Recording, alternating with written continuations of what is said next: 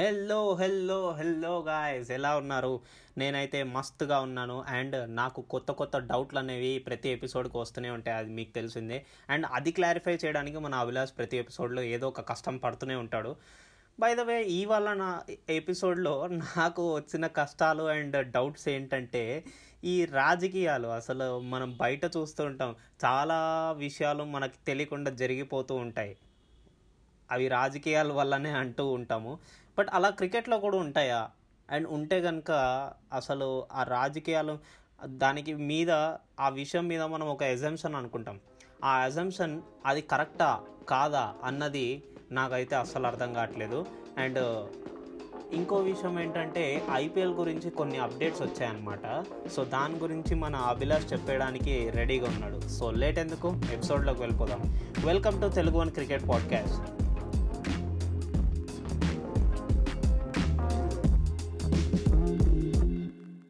నేను మీ host Muralikrishna. And మనతో పాటు ఉన్నాడు ఇవాళ ఆర్జే అభిలాష్. చాలా క్లారిఫికేషన్లతో వచ్చాడు ఇవాళ. ఏ Abhilash? Hey Murali one thing నీకు హాయ్ కన్నా ముందుగా క్లారిఫికేషన్లో ఈరోజు వచ్చాడంటే డైలీ రానా ఏంటి ఉద్దేశం ఏంటి? నువ్వు క్లారిఫికేషన్లు బాగా ఇస్తావు అభిలాష్. ఆ, ఇది కవరింగ్ అంటారు. సరే ఏదేమైనప్పటికీ మురళి అండ్ నీకు పెద్ద హాయ్. అలాగే లిజనర్స్ అందరికీ కూడా వెల్కమ్ చెప్పేస్తూ మన కొత్త ఎపిసోడ్లోకి. మరి రాజకీయాలు అన్నావు ఏంటి క్రికెట్లో రాజకీయాలు అంటున్నావా? లేదంటే మామూలు రాజకీయాలు అంటున్నావా? ఓ ఓకే నాకు అర్థమైందిలే. ఎక్కడైనా రాజకీయాలే ఉంటాయి కదా? సినిమాల్లో ఉంటాయి స్కూళ్ళల్లో ఉంటాయి కాలేజీల్లోనూ ఉంటాయి. క్రికెట్లో ఉండవా దాని గురించి అడిగావు కదా? ఎస్ ఎస్ ఎస్ నాకు మంచి ఎగ్జాంపుల్స్ గుర్తొస్తున్నాయి. షేర్ చేసుకుంటా షేర్ చేసుకుంటా. షార్ప్. అసలు? ముట్టుకుంటే కోసుకోదు అంత షార్ప్ మరి. దిగిపోతుంది ఏకంగా. సరే చాలు ఇక నాకు దిగిపోతుంది ఇక్కడ. మరి మురళి నువ్వు రాజకీయాలు అనగానే పాపం క్రేజ్ ఉన్నోళ్ళు డబ్బున్నోళ్ళు బాగుంటారు టాలెంట్ ఉంటే తొక్కేస్తారు అనేవే గుర్తొచ్చాయి నాకు కాన్సెప్ట్లు. ఏంటి కొంపదీసి Hmm. అలాంటి వాటి గురించి మాట్లాడబోతున్నాం ఈరోజు? అలాంటిదే అనుకో బట్ నాకు వచ్చిన డౌట్ అయితే అలాంటిదే. ఓకే. నాకు మ్యాటర్ అర్థమైపోయింది. మరి మురళి నీకు తెలుసా? మరి స్కూల్ క్రికెట్లో ఒకానొక వ్యక్తి పేరు నువ్వు వినే ఉంటావు. మామూలు వ్యక్తి కాదు. పిల్లాడే. Under sixteen. లోపలే. కాకపోతే. తను పదహైదేళ్ళలోనే పదహైదేళ్ళ వయసులో స్కూల్ క్రికెట్లో thousand round thousand plus runs చేశాడు. ఒక్క మ్యాచ్లోనే. Oh my నాట్ అవుట్గా goodness. నిలిచాడు. ప్రణవ్ ప్రణవ్ దాన్వే. ధన్వాడే ఎస్ ధన్వాడే ధన్వాడే. యా. నేను ఇతని పేరు విన్నాను అభిలాష్. థింగ్ ఏంటంటే అతను చాలా మంచి పర్ఫార్మర్ అండ్ ఇంకా అతను పేరు ఇంకా మారుమోగిపోతుందేమో అనుకున్నాను నేను. But the thing happened is అతని పేరు కొన్ని రోజులు కాదు నెలలు కాదు అసలు సంవత్సరాలు వినిపించలేదు నాకైతే. అసలు ఏమైపోయాడో కూడా తెలియదు అనే స్టేజ్కి వచ్చేసింది మురళి. సో అసలు అంత cricket match I mean school క్రికెట్లోనే అంత స్కోర్ చేశాడు. అట్లాంటి పర్ఫార్మెన్స్ చేసిన తను మరి తర్వాత అండర్ సిక్స్టీన్కి రాలేదు. అసలు దేనికి రాలేదు? కానీ ఏదో అప్పుడప్పుడు పర్ఫార్మెన్స్ ఇస్తూ ఏదో యావరేజ్గా ఆడుతున్న సచిన్ టెండూల్కర్ కొడుకేమో మరి ఐపీఎల్కి కూడా ఎంట్రీ చేశాడు. అండర్ సిక్స్టీన్ వరల్డ్ కప్ ఆడాడు. అది ఎలా సాధ్యం. అసలు ఎలా సాధ్యం? అందరూ ఏమనుకుంటాం? మనం అందరం కూడా వచ్చే తాట ఏంటంటే "ఆ, మరి సచిన్ టెండూల్కర్ కొడుకు రాడా? అతను ఆడినా ఆడకపోయినా అసలు క్రికెట్ గురించి తెలియకపోయినా ఆడతాడులే అనే మాదిరి అనుకుంటాం మనం. అంతే కదా అవును. జనరల్గా మరి క్రికెట్ గాడు గాడు కొడుకు అందరూ కూడా గాడ్లే అయిపోతారు. అంతే కదా? పెద్ద దేవుడు చిన్న దేవుడు ఇట్లా. సో అదే వేలోనే సచిన్ టెండూల్కర్ కొడుకు వచ్చాడులే ఇట్లాంటి వాళ్ళని ఇంకా పాపం ఏం బ్యాక్గ్రౌండ్ లేదులే ప్రణోదన వాడే అట్లాంటి వాళ్ళు వెళ్ళిపోతారులే అనేసి మనం అందరం అనుకుంటాం. అది నిజమే కదా? నిజమే. కదా అనుకోవడమే పొరపాటు అంటే యాక్చువల్లీ జనరల్గా ఎజంప్షన్ అయితే అందరికి అలానే ఉంటది లైక్. అదే కదా రాజకీయం మనకి ఇంకా ఏం జరుగుతుందో. తెలీదు అదే అదే ఎగ్జాక్ట్లీ మరి మురళి అసలు విషయానికి వచ్చేస్తే మరి సెంచు అర్జున్ టెండూల్కర్ సచిన్ టెండూల్కర్ వాళ్ళ అబ్బాయి అండర్ వరల్డ్ కప్ కూడా అండర్ సిక్స్టీన్ వరల్డ్ కప్ కూడా ఆడాడు. ఎందుకంటే తను సచిన్ టెండూల్కర్ కొడుకు అనేసి ఇంతకుముందే మాట్లాడా డబ్బు ఉంది హోదా ఉంది కాబట్టి ఏమైనా చేసేస్తారు అనుకుంటాం. అది వైరల్ అయింది. కూడా ఆ మ్యాటర్ అంతా. మనం కూడా ఒక ఒక ఎపిసోడ్లో మాట్లాడుకున్నాం రైట్. మరి జనరల్గా ఏంటంటే ముంబై నుంచి ఎక్కువ మంది స్టార్ ప్లేయర్స్ వస్తుంటారు. రైట్ మరి సచిన్ టెండూల్కర్ గవాస్కర్ కావచ్చు రహానే రోహిత్ శర్మ ఇట్లా చెప్పుకుని పోతే బోల్డ్ ఎంతమంది. మరి ఆ. లిస్ట్లోనే మన ప్రణవ్ ధనవాడే కూడా చేరుతాడు అనేసి అయితే అనుకున్నాం. బ్యాక్గ్రౌండ్ లేకపోయినా కూడా మంచి పర్ఫార్మర్ రైతును ఉంటాడు. ఉంటాడు ఉంటాడని అనుకున్నాం. కదా? కానీ ఆ తర్వాత అసలు నువ్వు చెప్పినట్టు ఎక్కడా కూడా అసలు ఎక్కడా కూడా లేడు. ఏమైంది అసలు? అండర్ సిక్స్టీన్లో లేడు. చిన్న చిన్న టోర్నమెంట్స్లో ఎక్కడ కూడా కనిపించట్లేదు. అసలు ఏమయ్యాడు? అంత బ్యాక్గ్రౌండ్ ఉంది కదా ఏమైనా చేశారా రాజకీయాలతో? అనేసి అంటే అసలు మ్యాటర్లోకి వెళ్ళిపోతే మురళి తను ఒక స్కూల్ క్రికెట్ మ్యాచ్లోనే థౌజండ్ ప్లస్ రన్స్ అంటే వెయ్యి తొమ్మిది పరుగులు చేశాడు అదేదో మనం దానం చేస్తాం కదా. వెయ్యి నూట పదహారులు అట్లాగా. వెయ్యి తొమ్మిది పరుగులు చేశాడు. Thousand nine runs. చేస్తే మొత్తం క్రికెట్ ప్రపంచం అంతా తన గురించి మాట్లాడారు మన న్యూస్ ఛానల్స్ కూడా మాట్లాడాయి. అందరూ క్రికెట్ నిపుణులు కూడా మాట్లాడుకున్నారు. అయితే ఆ తర్వాత తన గురించి ఎక్కడా కూడా వార్తలు రాకపోవడంతో అసలు ప్రణవ్ ఏమయ్యాడు బాస్? అసలు ఉన్నాడా? వేసేసారా? అసలు ఏంటి? మాఫియాలు ఎక్కువ రాజకీయాలు ఎక్కువ కదా తను ఏం చేశారు పాపం అనేసి చాలా మంది బాధపడ్డారు. ఇంకా అయ్యో అంతేలే అనేసి మనకు బయటకు తెలియదు కదా ఏం జరుగుతుంది బయట వాళ్ళకి. అవును అసలు అట్లా అనుకుంటున్న మూమెంట్లో మురళి మన అర్జున్ టెండూల్కర్ వల్లే సచిన్ వాళ్ళ అబ్బాయి వల్లనే తనని క్రికెట్ కెరీర్ నుంచి తీసేశారు. అంటే తనని దూరం పెట్టేశారు అనేసి చాలా రూమర్స్ కూడా వచ్చాయి మురళి. లైక్ ఏంటంటే తను థౌజండ్ ప్లస్ రన్స్ చేసిన తర్వాత తను మంచిగా వస్తున్నాడు ఇంకా సచిన్ లా కొడుకు లాంటి వాళ్ళు పర్ఫార్మ్ చేయకపోతే ఏమైపోతుంది కదా? యూజువల్లీ నార్మల్ పీపుల్ అండ్ బయట వాళ్ళకి ఏమనిపిస్తుంది అంటే బయటకి ఏదైతే కనిపిస్తుందో అదే నిజం అనుకుంటారో నలుగురు ఏదైతే చెప్తారో అదే నిజం అనుకుంటారు. బట్ ఇక్కడ యాక్చువల్గా మ్యాటర్ ఏంటంటే మురళి సచిన్ ఏం చేశాడంటే ఇలా తను థౌజండ్ ప్లస్ రన్స్ చేయగానే సచిన్ టెండూల్కర్ స్వయంగా ఆ ధన్వాడే మన ప్రణవ్ ధన్వాడని ఇంటికి పిలిచి డిన్నర్ కూడా పెట్టించాడంట. ఓకే? అంత మంచోడు. ఎందుకంటే మనం అందరూ అనుకునేది ఏంటంటే సచిన్ కొడుకు కాబట్టి అర్జున్ టెండూల్కర్ని పైకి రాణిస్తారు అండ్ అందుకే తను పైకి వచ్చాడు తనకు బ్యాక్గ్రౌండ్ లేదు కాబట్టి తనని తొక్కేశారు అనేసి మనం అనుకుంటాం. యాక్చువల్లీ అది ఫ్యాక్ట్ కాదండి. యాక్చువల్గా ప్రణవ్ అంత మంచి పర్ఫార్మెన్స్ ఇవ్వగానే సచినే స్వయంగా పిలిచి తన ఇంటికి పిలిచి భోజనం కూడా పెట్టాడు. అండ్ పక్కన కూర్చోబెట్టుకుని తనతో మాట్లాడడం అంతా జరిగింది. ఈ మాటలు మేము చెప్పింది కాదు. ప్రణవ్ ధనవాడే చెప్పినవే. సో ప్రణవ్ ధనవాడే అసలు ఆ ఆశ్చర్యాన్ని వ్యక్తం చేస్తూ అదంతా ఒక కళలా అనిపించింది నాకు. సచిన్ టెండూల్కర్ నాకు తాను ఆటోగ్రాఫ్ చేసిన ఒక బ్యాట్ని కూడా ప్రజెంట్ చేశాడు. అండ్ వారితో కలిసి డిన్నర్ చేయడం నేను అస్సలు మర్చిపోలేను. మరి ఇదంతా చూస్తే మరి ఏమేంటి? మరి సచిన్ అడ్డుకోలేదా తన కెరీర్ని అంటే? అస్సలు కాదు. నేను స్కూల్ క్రికెట్లో చేసిన వెయ్యి పరుగుల ఫీట్ తర్వాత నా పైన చాలా అంచనాలు పెరిగిపోయాయి. మరి ఆ. మ్యాచ్లు చూసేందుకు ఏమవుతారు మనలాంటి వాళ్ళందరూ అరే మంచి ప్లేయర్ రా వీడికి మంచి భవిష్యత్తు ఉందనేసి క్యూలు క్యూలు కట్టేస్తాం కదా అవి వాడు ఆడుతున్నాడంట పోయి మ్యాచ్ చూద్దాం రా ఈరోజు దించేస్తాడు దంచేస్తాడు అనేసి మనం వెళ్తాం. మరి అలా వెళ్ళటంతో ఏమైపోయిందంటే ఆ ప్లేయర్ పైన ఆ ప్రణవ్ పైన చాలా ఒత్తిడి పెంచిందట. సో ఆ తర్వాత మ్యాచ్లో ఎప్పుడు కూడా బ్యాటింగ్కి వెళ్ళినా ఆ ఒత్తిడిని ఫీల్ అవుతూ తను అస్సలు పెద్ద స్కోర్ చేయడానికే ఎంత పూనుకున్నప్పటికీ చేయలేకపోయాడట. సో యాంగ్జైటీ పెరిగిపోవడం ఏదో ఏదో చేసేయాలి త్వరగా స్కోర్ చేసేయాలి ఎక్కువ చేసేయాలి. దానికి మించిన స్కోర్ చేయాలనే ఒక ఇది కలుగుతుంటది. ఏంటంటే ఫాలోవర్స్ వస్తుంటారు చూడడానికి వచ్చిన వాళ్ళని ఏంటంటే తృప్తిపరచాలనే థాట్తో మరి ఇంకా ఇంకా చేయాలి అనే తపంతో తన పర్ఫార్మెన్స్ పైన అది ప్రభావం పడి మరి జనాలు నన్ను చూస్తున్నారనే ఆలోచనలో ఆ ఫోకస్ కూడా దెబ్బతిరి లూజ్ షాట్స్ ఆడుతూ అవుట్ అయిపోయేవాడిని. అండ్ అయితే ఇప్పుడు నేను కుదురుకున్నాను ఒత్తిడిని అధిగమించడం నేర్చుకున్నాను. త్వరలోనే నా కంబ్యాక్ చూస్తారు అని కూడా చెప్తున్నాడు. అండ్ ఇప్పుడు తనకు ఇరవై ఒక్క ఏళ్ళు కూడా వచ్చేసాయి మురళి. అంటే ఐదారేళ్ళు గడిచిపోయింది అదంతా జరిగి. మరి అంత మంచి పర్ఫార్మెన్స్ చేసిన తర్వాత మరి పర్ఫార్మెన్స్ చేయని ఫ్యామిలీ తను వచ్చి తను రాకపోయేసరికి ఇట్లానే అనుకుంటారు. కానీ దాని వెనకాల తనే చెప్పాడు తన అంతరంగం ఏం జరిగిందని. అది మనకు కనిపించదు రైట్ సో జనరల్లీ యాక్చువల్గా మనం గుర్తుపెట్టుకోవాల్సింది ఏంటంటే ఏదైనా సెలక్షన్స్ జరిగేటప్పుడు కానీ మనం Hmm. కాన్సన్ట్రేట్ చేయాల్సింది ఒక మ్యాచ్లో ఎంత కొట్టాం అన్నది కాదు the consistency we. Have to show exactly so so మరి అతను ఆ కన్సిస్టెన్సీ. పోగొట్టుకున్నా అని చెప్పి అతనే చెప్తున్నాడు ఆ కాబట్టి రూమర్ అక్కడ ఏదైతే చేశారో అర్జున్ టెండూల్కర్ పైన తన తను వాళ్ళ ఫ్యామిలీ అదే సచిన్ వాళ్ళు అడ్డుపడ్డారు అంటే తన కోసమే ఇలా సచిన్ అడ్డుపడ్డాడనో తన కెరీర్కి అనేది ఫేక్ అనేది తన మాటలనే తెలిసింది. సో ఇక్కడ టాలెంట్ నే గుర్తించారు. బట్ తను ఒక మ్యాచ్లో పర్ఫార్మెన్స్ చేశాడు. తర్వాత అది కంటిన్యూ ఏదైతే మన మురళి చెప్పాడో అది కన్సిస్టెన్సీగా వస్తూ ఉంటేనే లైఫ్ అనేది ఉంటుంది. సో అది కోల్పోయాడు అప్పుడు కాన్సన్ట్రేషన్ లేక అండ్ ఆతృత చెప్పాడు కదా ఆ ఇబ్బందులు పడ్డాడు కాబట్టి అప్పుడు పర్ఫార్మెన్స్ చేయలేక ఇబ్బంది పడ్డాడు. ఇప్పుడు ఈవెన్ ఇప్పుడు వచ్చే క్రికెటర్స్ కూడా అదే ఫాలో అవుతుంటారు. ఏ మురళి?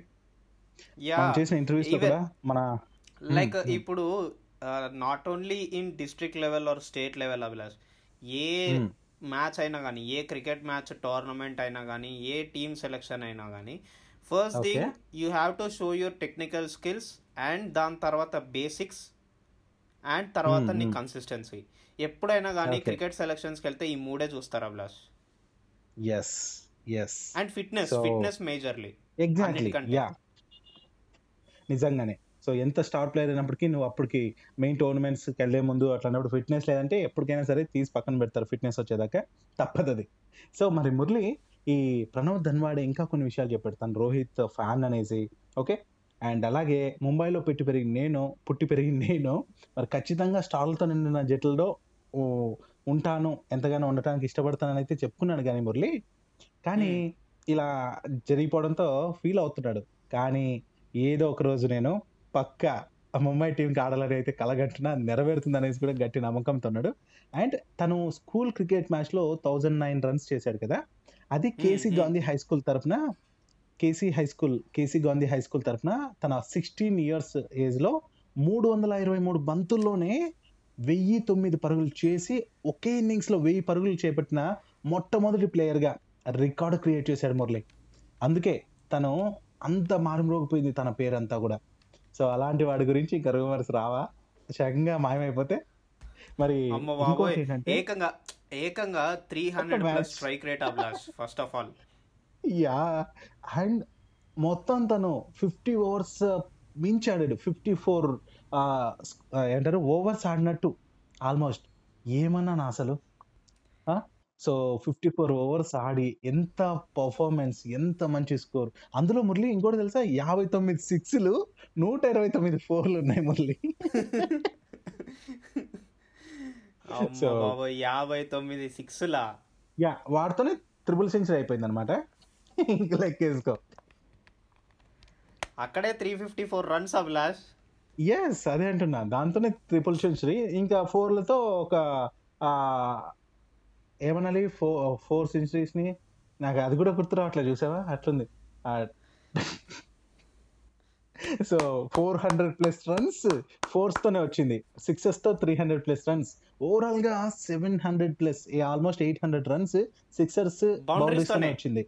And hmm. యా అసలు ఇంకోటి తెలుసా? నువ్వు చెప్పినట్టే three not eight change strike రేట్తో దాదాపు సిక్స్ అవర్స్ ప్లస్ నిమిషాలు అంటే ఆరు గంటల పైన తను నిలబడి అండ్ సుదీర్ఘ ఇన్నింగ్స్ ఆడి మరి కేసీ గాంధీ హై స్కూల్ జట్ని పద్నాలుగు వందల అరవై ఐదు పరుగులు స్కోర్ పెట్టి మూడు వికెట్లు కోల్పోయి భారీ స్కోర్ చేసేలా చేశాడు మనోడు. అండ్ అది కూడా ఒక రికార్డే. ఇంతవరకు ఏ టీము అంత స్కోర్ చేయలేదు. అండ్ ఓ అండ్ ఓవరాల్గా ఏంటంటే ఇక్కడ వీళ్ళ ఫాదర్ ఏమో ఒక ఆటో డ్రైవర్. సో అలాంటి ప్రణవ్ ధనవాడేని మరి సచిన్ టెండూల్కర్ వాళ్ళు మన అర్జున్ టెండూల్కర్ అడ్డుకున్నాడు. తన కెరీర్ కోసం ప్రణవ్ని అడ్డుకునేశారు అనేసి ఒక రూమర్ ఏదైతే వచ్చిందో అంత ఫేక్ అండి. అండ్ ఇక్కడ తప్పకుండా ఎవరైతే కంటిన్యూగా ఫామ్ని అండ్ వాళ్ళ స్కోర్స్ని వాట్ ఎవర్ వాళ్ళ పర్ఫార్మెన్స్ని చక్కగా ఉంచుకుంటారో వాళ్ళకే లైఫ్ మన మురళి చెప్పినట్టు అది లేని ఎడల బయట ఉంటారు. తిరిగి మనం ఆ ఫామ్లోకి వచ్చి మన కంటిన్యూటీని కన్సిస్టెన్సీ ఆ ఆ కన్సిస్టెన్సీని కంటిన్యూ చేస్తేనే లైఫ్ అమ్మ. అదర్వైజ్ గ్రౌండ్ బయటే. సో ఇది ఒక మంచి ఎగ్జాంపుల్ అండి. రూమర్స్కి అక్కడే మనం చెక్ పెట్టాలి. నిజా నిజాలు తెలుసుకుంది ఎవరిని అనకూడదు. అండ్ ప్రణవ్ ధనవాడే గురించి మంచి విషయాలు మీతో షేర్ చేసుకోవడానికి మేమైతే చాలా హ్యాపీ ఫీల్ అవుతున్నాం. మరి మురళి ఇంకా నువ్వు ఏమని చెప్పాలనుకున్నావు? అది ఈ విషయం ఇట్లాంటి విషయాల గురించి.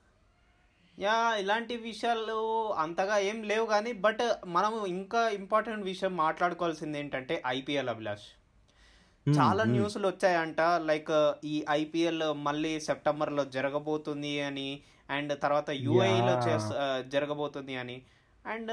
ఏదో పర్టికులర్ ట్వంటీ ఫైవ్ డేస్ టైమే ఇచ్చారు అని అన్నారు ఎందుకంటే లైక్. ఈ ప్రపంచ వరల్డ్ టీ ట్వంటీ కప్ కూడా అక్కడే పెడదామని ఏదో ఆలోచన వస్తుంది అని చెప్పి అంటున్నారు. మరి నువ్వే. చెప్పాలి ఈ డీటెయిల్స్ అన్నిటి గురించి ఈ రోజు నన్ను వాడేసుకుంటున్నావు కాబట్టి నాకు నువ్వు అట్లా సపోర్ట్ చేస్తుంటే తప్పకుండా ఈ విషయాలు కంప్లీట్ చేసేస్తాను. అండ్ మనకు తక్కువ టైం కూడా ఉంది కాబట్టి లైక్ లిజినర్స్ అందరికీ తెలిసింది ఆల్రెడీ మనం ప్రీవియస్ ఎపిసోడ్లో మాట్లాడుకున్నాం మురళి. లైక్ ఐపీఎల్ యూఏలో జరుగుతుంది మిగతా మ్యాచెస్ అన్నీ కూడా ముప్పై ఒక్క మ్యాచ్లు పెండింగ్ ఉన్నాయి. ఇరవై తొమ్మిది మ్యాచ్లు కంప్లీట్ అయ్యాయి అనేసి.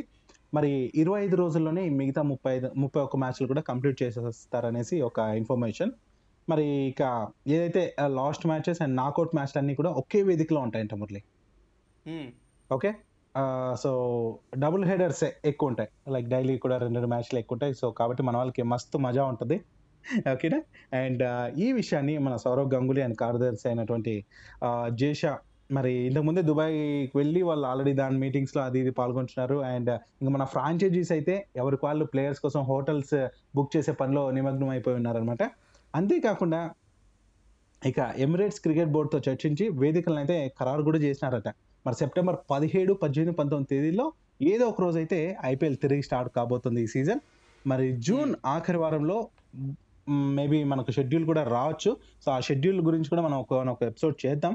అయితే మురళి ఇక లాస్ట్ షెడ్యూల్ ప్రకారం మనం చూసుకుంటే డబుల్ హెడర్స్ ఏవైతే ఉంటాయి మ్యాచెస్ రోజుకు రెండు అవి సిక్స్ మాత్రమే ఉన్నాయి. ఓకే. మరి మరి కేవలం ట్వంటీ ఫైవ్ డేస్లోనే ఇప్పుడు వాటి సంఖ్యని అది సిక్స్ డబుల్ హెడర్స్నే పెడితే ఇబ్బంది అయిపోతుంది అనేసి ఆలోచిస్తాను. సో దానికోసం ఏం చేస్తానంటే ఎనిమిది లేదా పది డబుల్ హెడర్స్ని నిర్వహించి మరి మిగతా మిగతా మ్యాచెస్ ఏవైతే ఉంటాయో వాటిని మరి ఇది చేయాలనేసి చూస్తున్నాం. మిగతా మ్యాచ్ అన్ని మిగతా డేస్లో ఆడించేసేయాలన్నట్టు చూస్తున్నట్టున్నారు. అండ్ ఇక సో లాస్ట్ సీజన్లో ఎలా అయితే జరిగాయి దుబాయ్ షార్జా అబుదాబిలోనే మ్యాచ్లు జరుగుతాయి. మరి ఇక నాకౌట్ మ్యాచ్లు అండ్ లాస్ట్ మ్యాచ్లు అన్ని ఒకే వేదికలో నిర్వహిస్తారనేసి కూడా ఇన్ఫర్మేషన్ మురళి. సో ఇక బహుశా దుబాయ్ లాస్ట్ ఫైనల్ మ్యాచ్కి వేదిక అవుతుంది అనేసి కూడా నాకు అనిపిస్తుంది. యా అయి ఉండొచ్చు. ఎందుకంటే ఈ దుబాయ్ గ్రౌండ్ కూడా కొంచెం పెద్దది. And Abu Dhabi. కూడా కొంచెం పెద్దది. షార్జాతో పోలిస్తే. యా అప్పుడు మనం అనుకున్నాం దుబాయ్లోనే మన బెంగళూరు రాయల్ ఛాలెంజర్స్ అదరగొట్టారు. అవును. కదా? సో మరి ఈసారి ఏమవుతుందో చూడాలి. అక్కడి వరకు ఏంటంటే పాయింట్ల పట్టికలో కూడా ఈ సీజన్లో మనం చూస్తే మంచిగా దూసుకెళ్తుంది కదా? మరి ఎలా ఉంటుందో మరి మిగతా మ్యాచెస్లో కూడా చూడాలి. అండ్ మురళి మరి మిగతా players like England Australia players వస్తారంటావా? అసలు ఏమంటావు? వాటి గురించి ఏమన్నా అప్డేట్ ఏమన్నా ఉందంటావా? నాకు తెలిసి అయితే నాకున్న ఇన్ఫర్మేషన్ ప్రకారం వాళ్ళు ఆడే ఛాన్సెస్ చాలా తక్కువ ఉన్నాయి. మరి వస్తే మాత్రం చాలా బాగుంటుంది. యా అభిలాష్ వస్తేనే బాగుంటుంది. ఎందుకంటే ఇప్పుడు ఇప్పుడే ఇంకా కాంపిటీషన్ అనేది చాలా పెద్దగా పెరిగింది. ఎందుకంటే ఈ లైక్ ఆర్సీబీ కానీ ఢిల్లీ క్యాపిటల్స్ కానీ చెన్నై సూపర్ కింగ్స్ టాప్లో అదర్ కొడుతున్నాయని చెప్పుకోవచ్చు. సో వాళ్ళల్లో ఆ టీమ్స్లలో ఎక్కువ కాంట్రిబ్యూషన్ ఇచ్చింది అయితే ఫారెన్ ప్లేయర్సే మనం చూసుకుంటే. Okay. Like England players Chennai Super Kings చూసుకుంటే మోయిన్ అలీ కానీ ఫ్యాఫ్ డూప్లెసిస్ కానీ తర్వాత మన శామ్. కరణ్ కానీ ఇలాంటి వాళ్ళు ఎక్కువ. కాంట్రిబ్యూషన్ ఇస్తున్నారు ఆ టీమ్కి కానీ లైక్ ఇప్పుడు మనకి స్టీవ్. స్మిత్ ఉన్నాడు. అలాంటి ప్లేయర్స్ కనుక రాకపోతే మనకు మజా ఉండదు అసలు అది ఐపీఎల్ అవ్వదు ఐపీఎల్ అంటేనే మనకి ఏకంగా ఫారెన్ ప్లేయర్స్ కూడా వచ్చి ఇండియన్ ప్లేయర్స్తో కలిసి టీమ్ అప్ అయ్యి అమ్మ విధ్వంసాలు చూడాలి మనం అది ఐపీఎల్ అంటే సో మరి మురళి నువ్వు అన్నట్టే మరి ఈ పర్ఫార్మెన్స్ లైక్ టీమ్స్ ఏవైతే ఉన్నాయో అనుకున్నట్టు మన హైదరాబాద్ ఈ సీజన్ అంటే ఈ సీజన్లో ఫస్ట్ హాఫ్ మొత్తం ఇట్లా గడిచిపోయింది.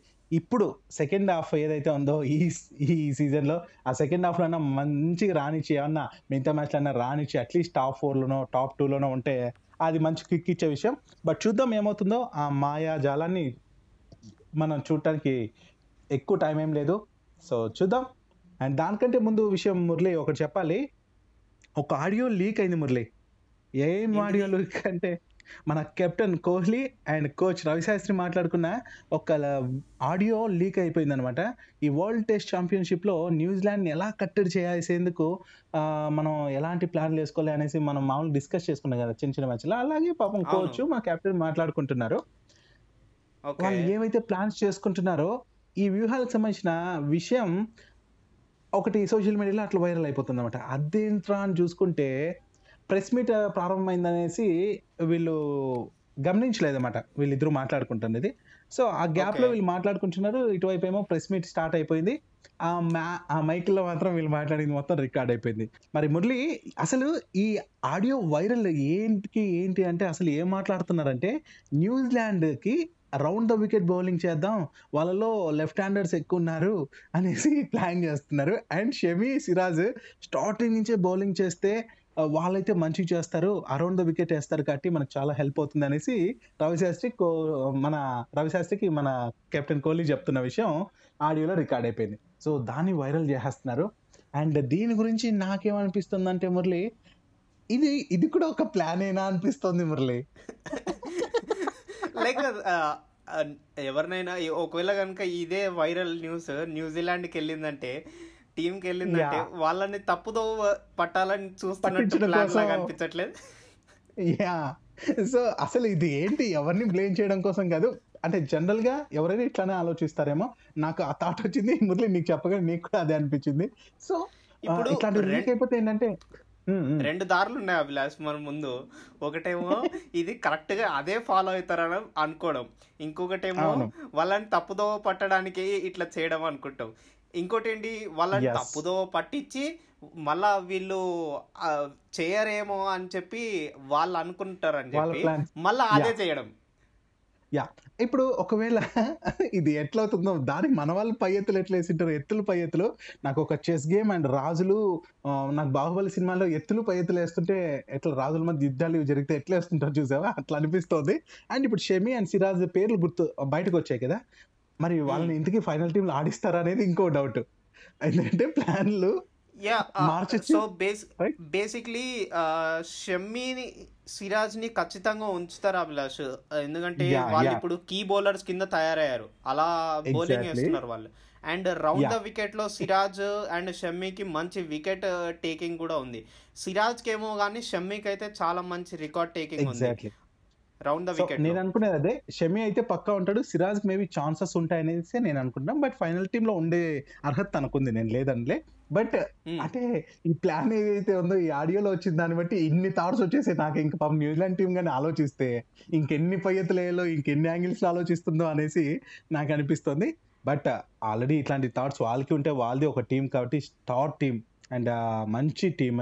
వాళ్ళు కూడా మన గురించి అలాంటి ప్లాన్లే వేసి ఉంటారు ఎవరేం తక్కువ కాదు. ఇక్కడ ఎవరైతే మంచి పర్ఫార్మెన్స్ చేస్తారో వాళ్ళదే world test championship final match అవుతుంది అండ్ టాప్లో నిలబడతారు. సో ఇది గుర్తుపెట్టుకోండి లిజనర్స్ అదనమాట ఈ రోజు ఎపిసోడ్ మరి మురళి నువ్వు ఏదన్నా చెప్పాలనుకుని చెప్పేయచ్చు యా అండ్ uh, ఇంకో ఇంపార్టెంట్ విషయం ఏంటంటే లిజనర్స్ uh, మన Indian cricket team even men's and women's ఇద్దరు కలిసి మొన్ననే ఇంగ్లాండ్కి వెళ్ళడం జరిగింది. అంటే ఎర్లీ మార్నింగ్ మిడ్ నైట్ టైంలో అట్లా వెళ్ళారు.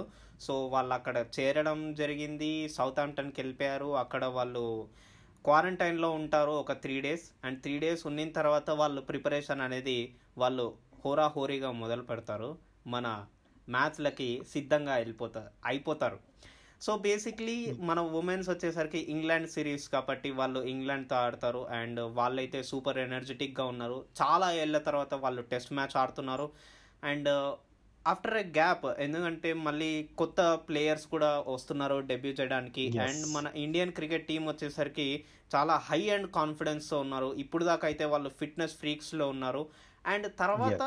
అక్కడికి వెళ్ళిన తర్వాత ప్రాక్టీస్ అనేది చేస్తారు అండ్ ప్రాక్టీస్లో ఏం మాత్రం తగ్గకుండా కనుక కాన్ఫిడెన్స్తో చేస్తే లైక్ పెద్ద టెన్షన్ పడాల్సిన అవసరం కూడా లేదు. వాళ్ళు same basics same old structure ఏదైతే వాళ్ళు ఆస్ట్రేలియన్ సిరీస్ అండ్ ఇంగ్లాండ్ సిరీస్కి వాడారో అదే ప్లాన్స్ని అట్లాంటి మెథడాలజీనే వాళ్ళు వాడుకుంటే ప్లాన్ చేసుకుంటే కనుక ఈజీగా గెలిచే ఛాన్సెస్ మన ఇండియాకి చాలా ఉన్నాయి. So I wish Indian cricket team a very all the best for both men and women. Yes all the very best to both teams and success అవ్వాలని కోరుకుందా. అండ్ ఎస్ లిజనర్స్ ఇదనమాట ఈరోజు ఎపిసోడ్ అండ్ చాలా విషయాలు మీకు share చేస్తున్నాను and మీకు ఉపయోగపడుతుందని అనుకుంటున్నాను. అండ్ నెక్స్ట్ ఎపిసోడ్లో మరి కలుద్దాం. Abhilash uh, sign off చెప్పేస్తున్నాడు bye yes guys this is murali krishna signing off. Bye